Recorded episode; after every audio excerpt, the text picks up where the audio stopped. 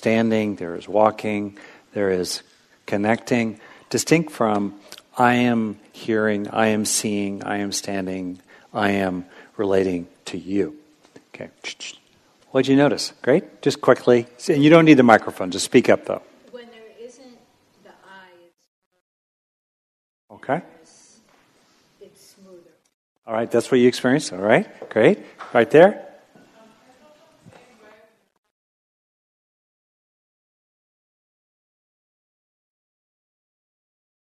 Okay, yeah. And, and again, it's really important to be clear what we mean by the word I, because sometimes people use that word to refer to that kind of broad sense of a person process occurring. And I'm, so I'm going to keep trying to focus it on that, you know, theme that's so strong in ordinary culture that the I is an entity. So just, yeah. Yeah. Okay, sure. That's interesting. Yeah. Yeah. We'll see pretty soon that I is functional in some ways, but a little bit of it can go a long way. All right, all the way in the back.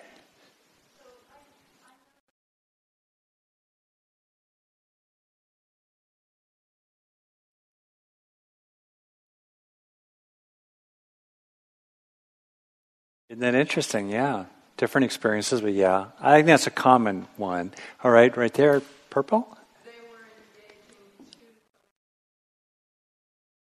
It felt very different, correct? Yeah. What can you say a word or two about the differences?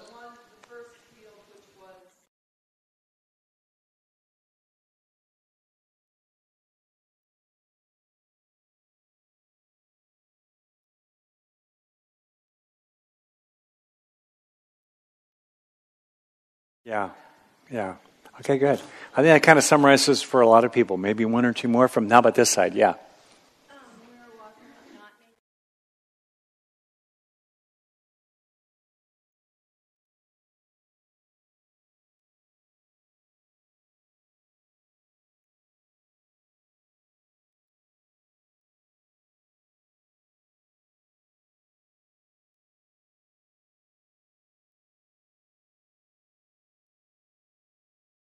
Ah, it's interesting. Yeah. It's great. Well, thank you. All right. Mm, One more person. How about, yeah. So if I'm the I, Uh-huh. if I'm moving,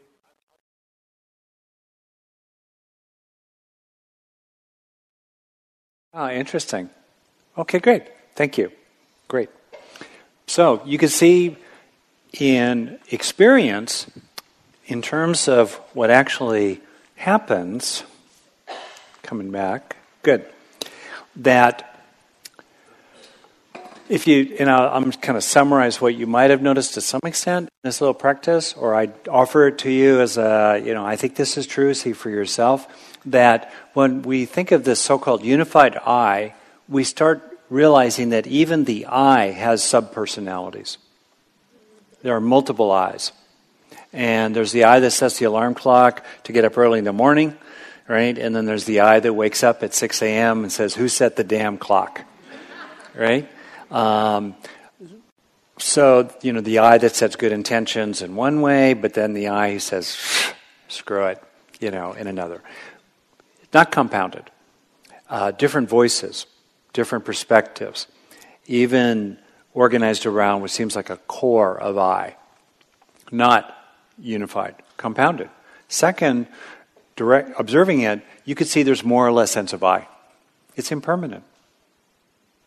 You can shift back and forth. I'm just queuing you up. There is hearing, I am hearing. Just, you know, uh, looking at a person. I can look at a person and I can go, oh, I think there's an entity in there that I'm interacting with. Or I can go, you know, there's a general process unfolding over there, embedded in a body that has many parts and a brain that has many subsystems. That's what I'm interacting with. You know, I as person, right? Uh, so you can see that um, I is not, the I process, if you will, is impermanent. It's not enduring. It's not always the same. Okay. Third, the I process, the sense of self, the sense of I or me, right, arises dependently. I'm cueing you. There is I am, right? Back forth, different causes. Uh, what I notice, and we'll talk about later, is the ways in which the sense of self, which is more intense in humans uh, among any animals uh, in the kingdom, uh, that the sense of I is adaptive. It's an adaptive response, especially to three major things, which have to do with our three major needs. You know, uh, if you just sort of watch, you're rolling along, everything's fine, there's a pain suddenly, a pain arises. You can see this coalescing and organizing around I, what am I going to do with that pain? This kind of sense of an internal sense of agency and um, executive function related to dealing with that pain.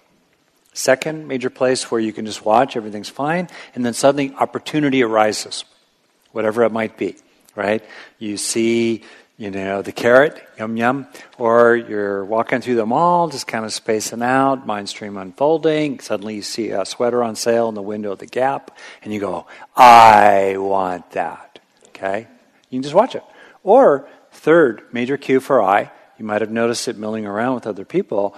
You're rolling down the street, just kind of this person process unfolding, sounds occurring, hearings occurring, thoughts are arising and passing away. It's just all occurring. And then something, someone, suddenly someone comes around a corner that you like a lot or don't like a lot.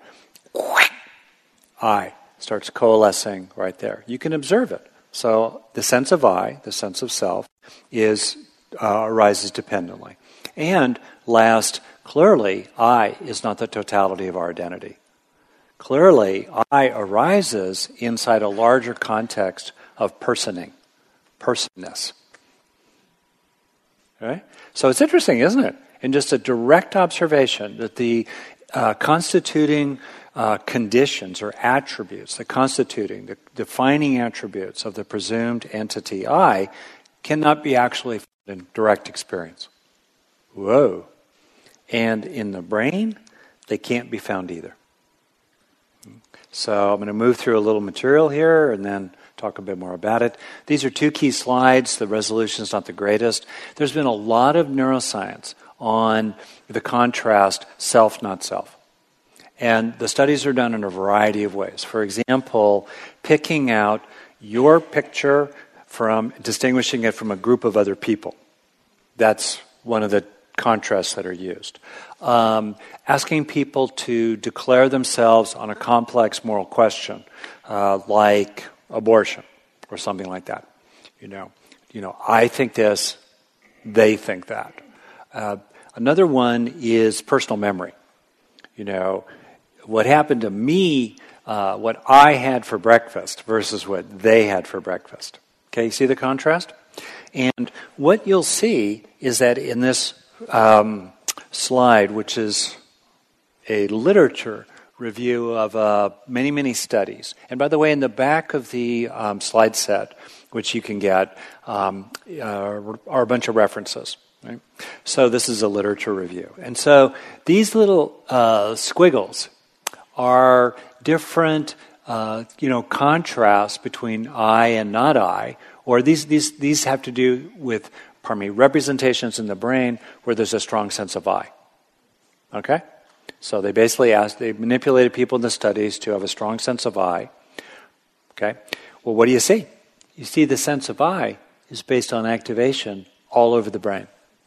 There's tremendous localization for function in the brain. You know, for like the motor strips that are involved in moving your left little finger, uh, for recognizing faces, for distinguishing between liking and wanting there's very, very little localization for the sense of self. There's a little bit of localization in the midline of the brain, particularly in the so called default mode network, but it's wildly distributed, as you can see in this particular uh, summary of many different studies. See those little triangles, uh, or rather diamonds, uh, X's, and uh, other shapes? They're all over the brain. In a different literature review, good, uh, we see the contrast between uh, what parts of the brain activate related to different uh, cues that pull up a sense of I or a sense of self, contrasted to uh, cues in these experimental studies that pull up a sense of other. All right? So, white is self, white dots are self, they're probably kind of hard to see, and the blue dots are other. Notice two things. First of all, the white dots are scattered all over the brain. And neuroscience is a baby science. We're still learning things, but even so far, I mean, the technology is really coming right along. And so you can see that the white dots are all over the place. So in the brain, we can see that self is a highly compounded, distributed, and um, dependently arising phenomenon uh, and impermanent because you can m- manipulate the heck out of it. The other thing to notice in this study is that the white dots are all mixed up with the blue dots. You know, there's no special place in the brain that just does me. Wow. So we see in the brain the same thing that we see in our own psychology, our own experience, our own mind stream. That the uh, basis in the brain for the apparent unified single I is multiply compounded, it's wildly distributed. Second, in the brain, we see that uh, the basis neurologically for the presumed enduring, permanent, constant I is actually wildly impermanent, very, very, very dynamic. Third, that the presumably independent uh, entity I actually arises the, the, neurological basis for that sense of self is very, very dependent. It's dependent on many kinds of circuits, and in a broader sense, is very dependent upon the evolution altogether of the nervous system that has enabled a strong sense of I in human animals distinct from other animals, including um, related animals in, among the primates. We're still trying to figure out what's going on with the cetaceans, you know, the great whales, dolphins, and porpoises. Um, and then last, you can see that the sense of I, the neural basis for I, is only part of the whole stream. It's only part of the person. It's not the whole deal.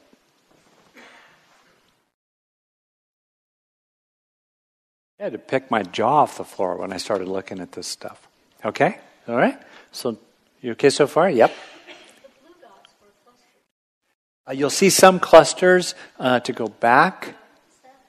Um, it just means that's where it showed up on that particular study, but and it might be meaningful I, that you know you don't see blue dots in other parts of the brain, but you know the takeaway is man, there are blue dots. That's for the other. They're all over the place. And the white dots are all over the place too. And the white dots are mixed in with the blue dots. I think of it myself as like in the stream of consciousness with lots of flotsam and jetsam swirling around, you know, swirling along like sticks and beer bottles and all.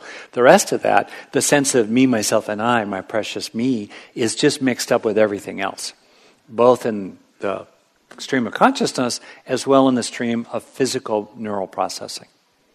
Yeah?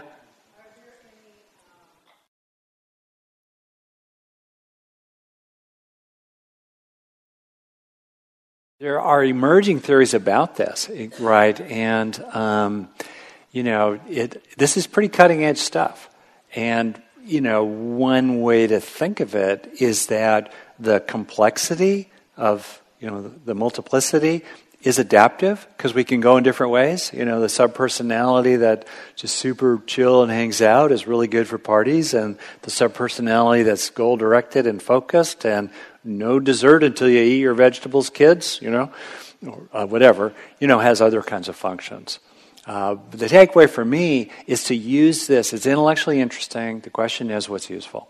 And to the extent that it helps us disidentify from, from this presumed entity, be disenchanted even about it, wake up from the spell it casts, and open out into the whole person process and relate to others in that way, which is a beautiful gift to others to allow them to be more flexible and you know dynamic and um, fluid rather than static. It's a gift to other people. Uh, that's for me the takeaway. Okay, so um, and as we see in a model in which people in the Buddhist tradition are interested in not clinging or craving so much, I is often what we cling to. It's an object of attachment. And I, the sense of I, you know, in which we take things personally or identify with our positions or, or get possessive about our objects, um, that presumed I process is also a source of suffering, also a basis for craving and therefore suffering and harm. So there's a real interest in this topic, pragmatically. Okay. So, what are we left with? Um, even as there is an awareness of the dynamic, compounded, dependent, arising and changing and passing away of um, the sense of I, there is still this intractable feeling of subjectivity. In philosophy, it's called ipseity, this sense of uh, the, the referencing of experiencing to a particular body or to a particular continuity of observing. Even when the mind is really quiet and there's mostly just a big sky of awareness with very few clouds or birds passing through it, even then, there is this sense of witnessing that is a kind of subjectivity, right? But here's the thing what the brain does is it takes those moments of subjectivity and it indexes across them to find what is invariant or constant across those episodes. So there is subjectivity across those episodes from which the brain infers a constant subject. Aha. But just because there, the brain does that, subjectivity does not necessarily mean that there is a constant subject. And that sense of a constant subject is one of the most intractable bases for the presumption of an entity I. This is cool. Right? You kind of like? Do it one more time. yeah. More examples, more words. More words? Oh, examples. So, yeah. So it's kind of like if you. It's a little weird to do, but you sort of imagine a movie, like a movie, 22 frames per second or whatever it is these days. Um, and you can imagine your own experience like, you know, a quarter second or a half second or a second at a time. In the moment, even when there's little sense of I, there is a sense of a witnessing. You know? And there's a sense that it, this streaming of consciousness is related to a particular body and, in a sense, to a particular perspective. That's pretty inherent in phenomenology. This side of profound non dual states of awareness. And as someone, you know, medit- if you meditated very much, you know, you can get a sense of it. It's really quiet, not much going on. And yet there's still a sense of a witnessing. And therefore, a that which is witnessed right? So you see that fundamental property? It's inherent in, I think, ordinary, ordinary experiencing. People report situations where the subject object distinction just totally falls out, profound, non ordinary states of consciousness. I'm not sure I've ever had that yet, but I believe people who report it. And me, I go, something's got to happen inside the brain unless we got supernatural explanations, right? How, how could that be? But under most conditions, even quite subtle meditative conditions, there's that quality of subjectivity, right? Subject object subjectivity, a witnessing of that which is witnessed. But what I think happens is we take that inherent feature of most consciousness subjectivity, and from it, the brain infers a, a noun from what is a verbal process. The brain infers an entity subject, a one who witnesses, a one who knows, from a process of knowing, a process of witnessing, a process of subjectivity. I believe that's true.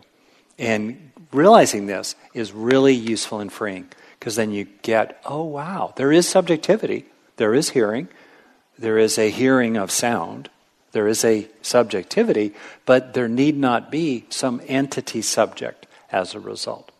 So I offer that to you to consider. I'm going to keep going, rock climbing metaphor, so we don't fall down. All right, I hope. Okay? Just again, watch it. This is pretty subtle stuff, deep stuff. This is a deep end of the pool workshop, non trivial. You don't know what you signed up for, but here we are. Uh, but, but I'm going to keep going, okay? So, but it's freeing to realize subjectivity does not necessarily mean there's an entity inside. Who is the subject? Ah, okay. And see what it feels like to relax into? Yeah, subjectivity. Yeah, witnessing. Fine. Doesn't necessarily need to be an entity that needs to be held on to and glorified. Okay. So, quick summary.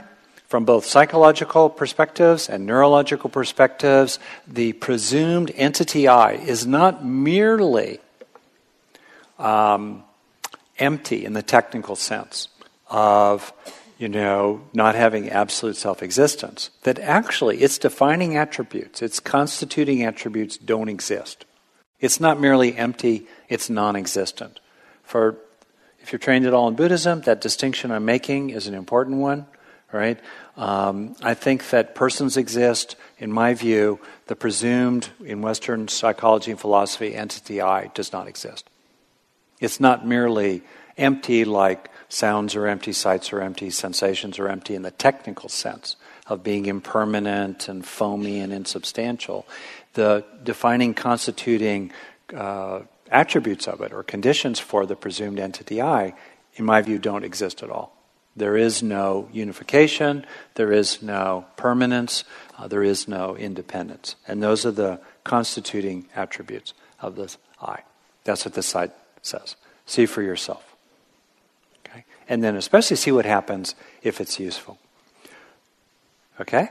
So then, my favorite part, my favorite slide self is like a unicorn. What do I mean by that?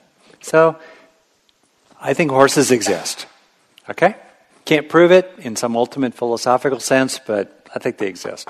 Horses exist. Okay?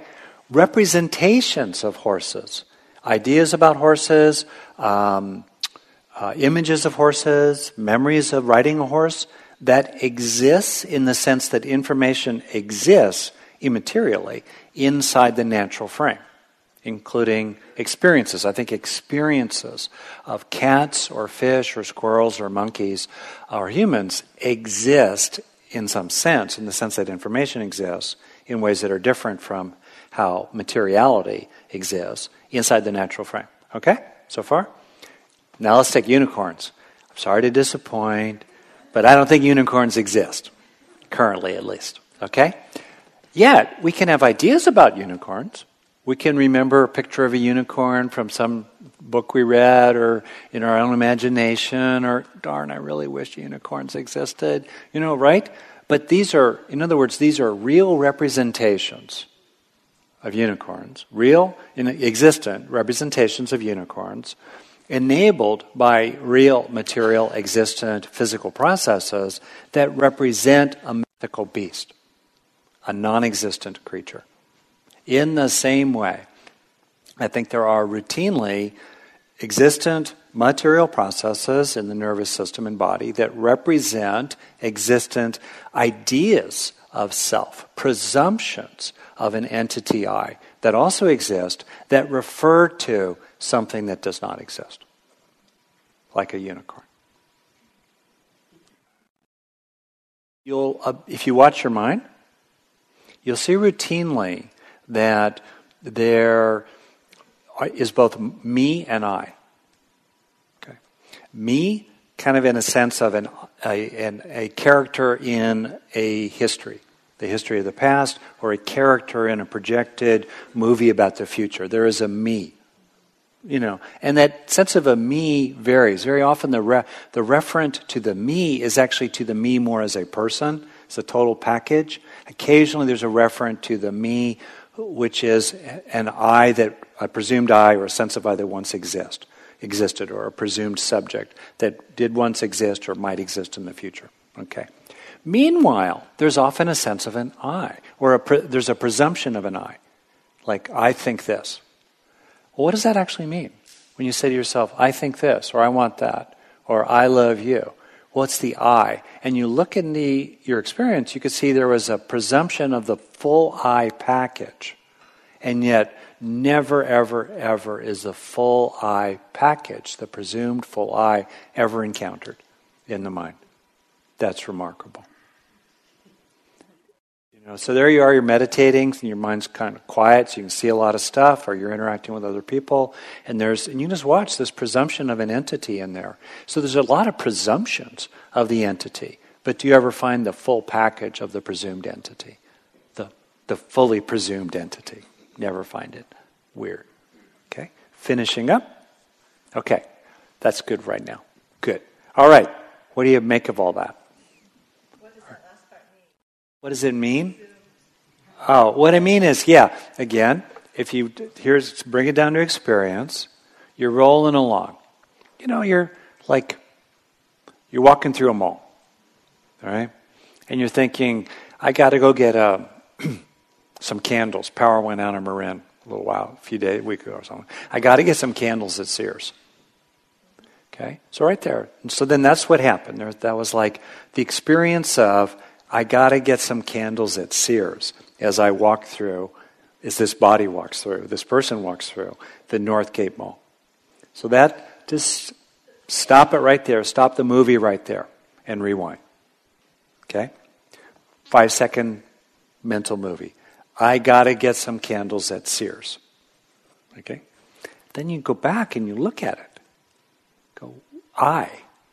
What was the I there?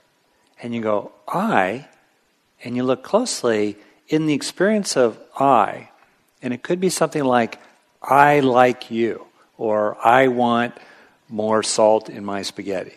Okay? I. Just stop the movie, mindfully examine it. The Buddha, see for yourself if it's useful, he was really big on insight in Pali Vipassana. So, insight. Buddha, I say, was a pre modern postmodernist, very deconstructive. Take a look back at the fabric, the tapestry of experience, and pull the threads apart. What's there? So you look back. What's the I in, you know, I want more salt in my spaghetti, or I got to get some candles at Sears?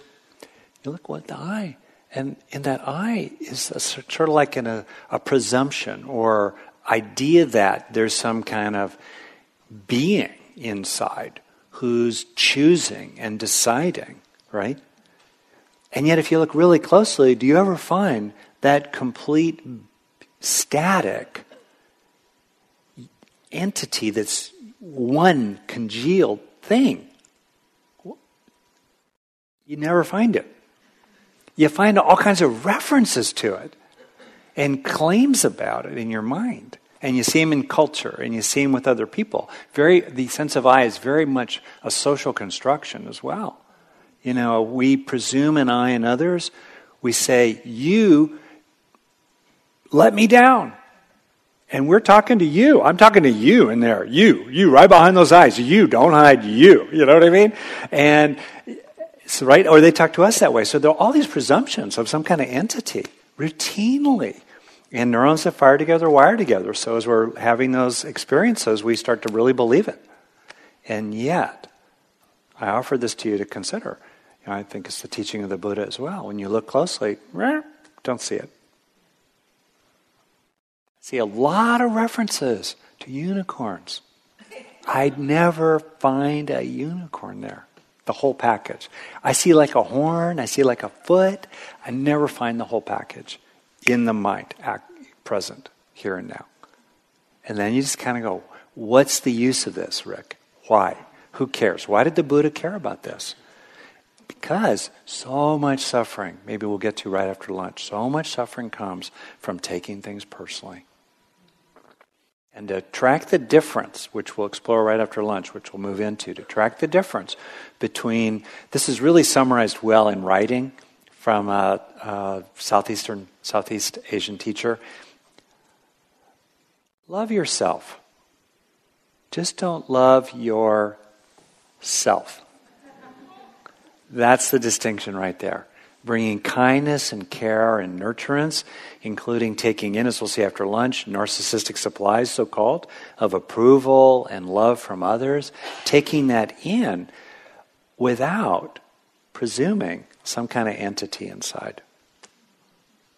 Without, yeah, that's it. Okay. Another comment or t- question or two, then we'll slide into lunch. Yeah, maybe we'll do the microphone now. Any microphone runners back there? Maybe you could bellow out while they get the mic to you. Mic is coming. Okay.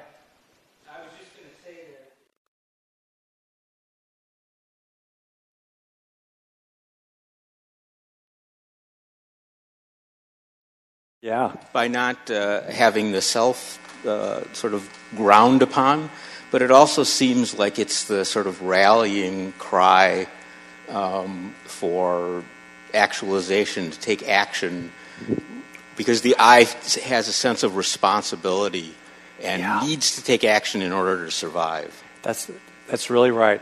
And we'll right after lunch, I'll talk about um, you know my notion as and other people as well. Why do we have the sense of I that's so strong? You know, chimpanzees or bonobos, our genetically closest cousins, don't seem to have much sense of I. Um, you know, dogs, cats, not much sense of I. You know, take it from there. Again, I think the cetaceans are really interesting and still somewhat mysterious what's going on there. Uh, but um, the, on the other hand, as a longtime rock climber, um, boy, oh boy, oh boy, you know, like uh, when I fall off, and when when this person falls off the overhang, I want to get back up it, you know. And um, at the end of the day, you know, two people, which would you prefer? I'll leave you with this on the way out the door. Then I'm happy to stick around and talk with people during the lunch break. Which would you rather? Talk with someone, some kind of new age way, who says, you know, in the mysterious space these processes inhabit, there is love, so much love. Right? Or would you rather hear someone say to you, I love you? Eh? You know, we want to know that. And so the trick then, like so many things, is to appreciate the poignancy that we're here today because our ancestors were really good at craving and selfing. And the fruits of that and the capabilities based in craving and selfing enable us to sit here today and try to disentangle ourselves from that machinery because we can see that it leads to so much suffering and harm. So it's very poignant, isn't it? It's poignant. We swim upstream a lot against the currents of Mother Nature in some ways, but we draw upon the gifts of Mother Nature to free ourselves from Mother Nature in many, many kinds of ways. And to use selfing lightly. You know, to move back and forth as is useful in conventional ways between self as person and self as entity I and hold it lightly and progressively. And it's true for me, and I think it's true for other people who've been practicing for a while. Sense of entity I starts dispersing. There's still personing unfolding. They're still walking across a room. There are still the executive functions of choosing and selecting and valuing and planning, but there is still subjectivity but an identification with all that and a clinging to all that uh, starts falling away. And with it is an opening into allness, an opening into the whole river streaming of causes as we relax identification with a particular eddy in that stream.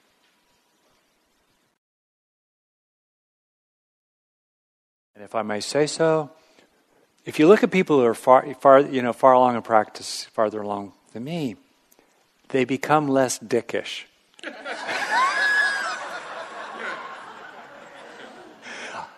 I'll leave it at that. That's good enough for me. All right, how about we have lunch? Can you do a lunch in an hour? Right? Do we need an announcement for lunch, or do you know what to do? If you go out on the highway, make sure you do the you know correct right turn, and come on back. How about? Thank you for listening.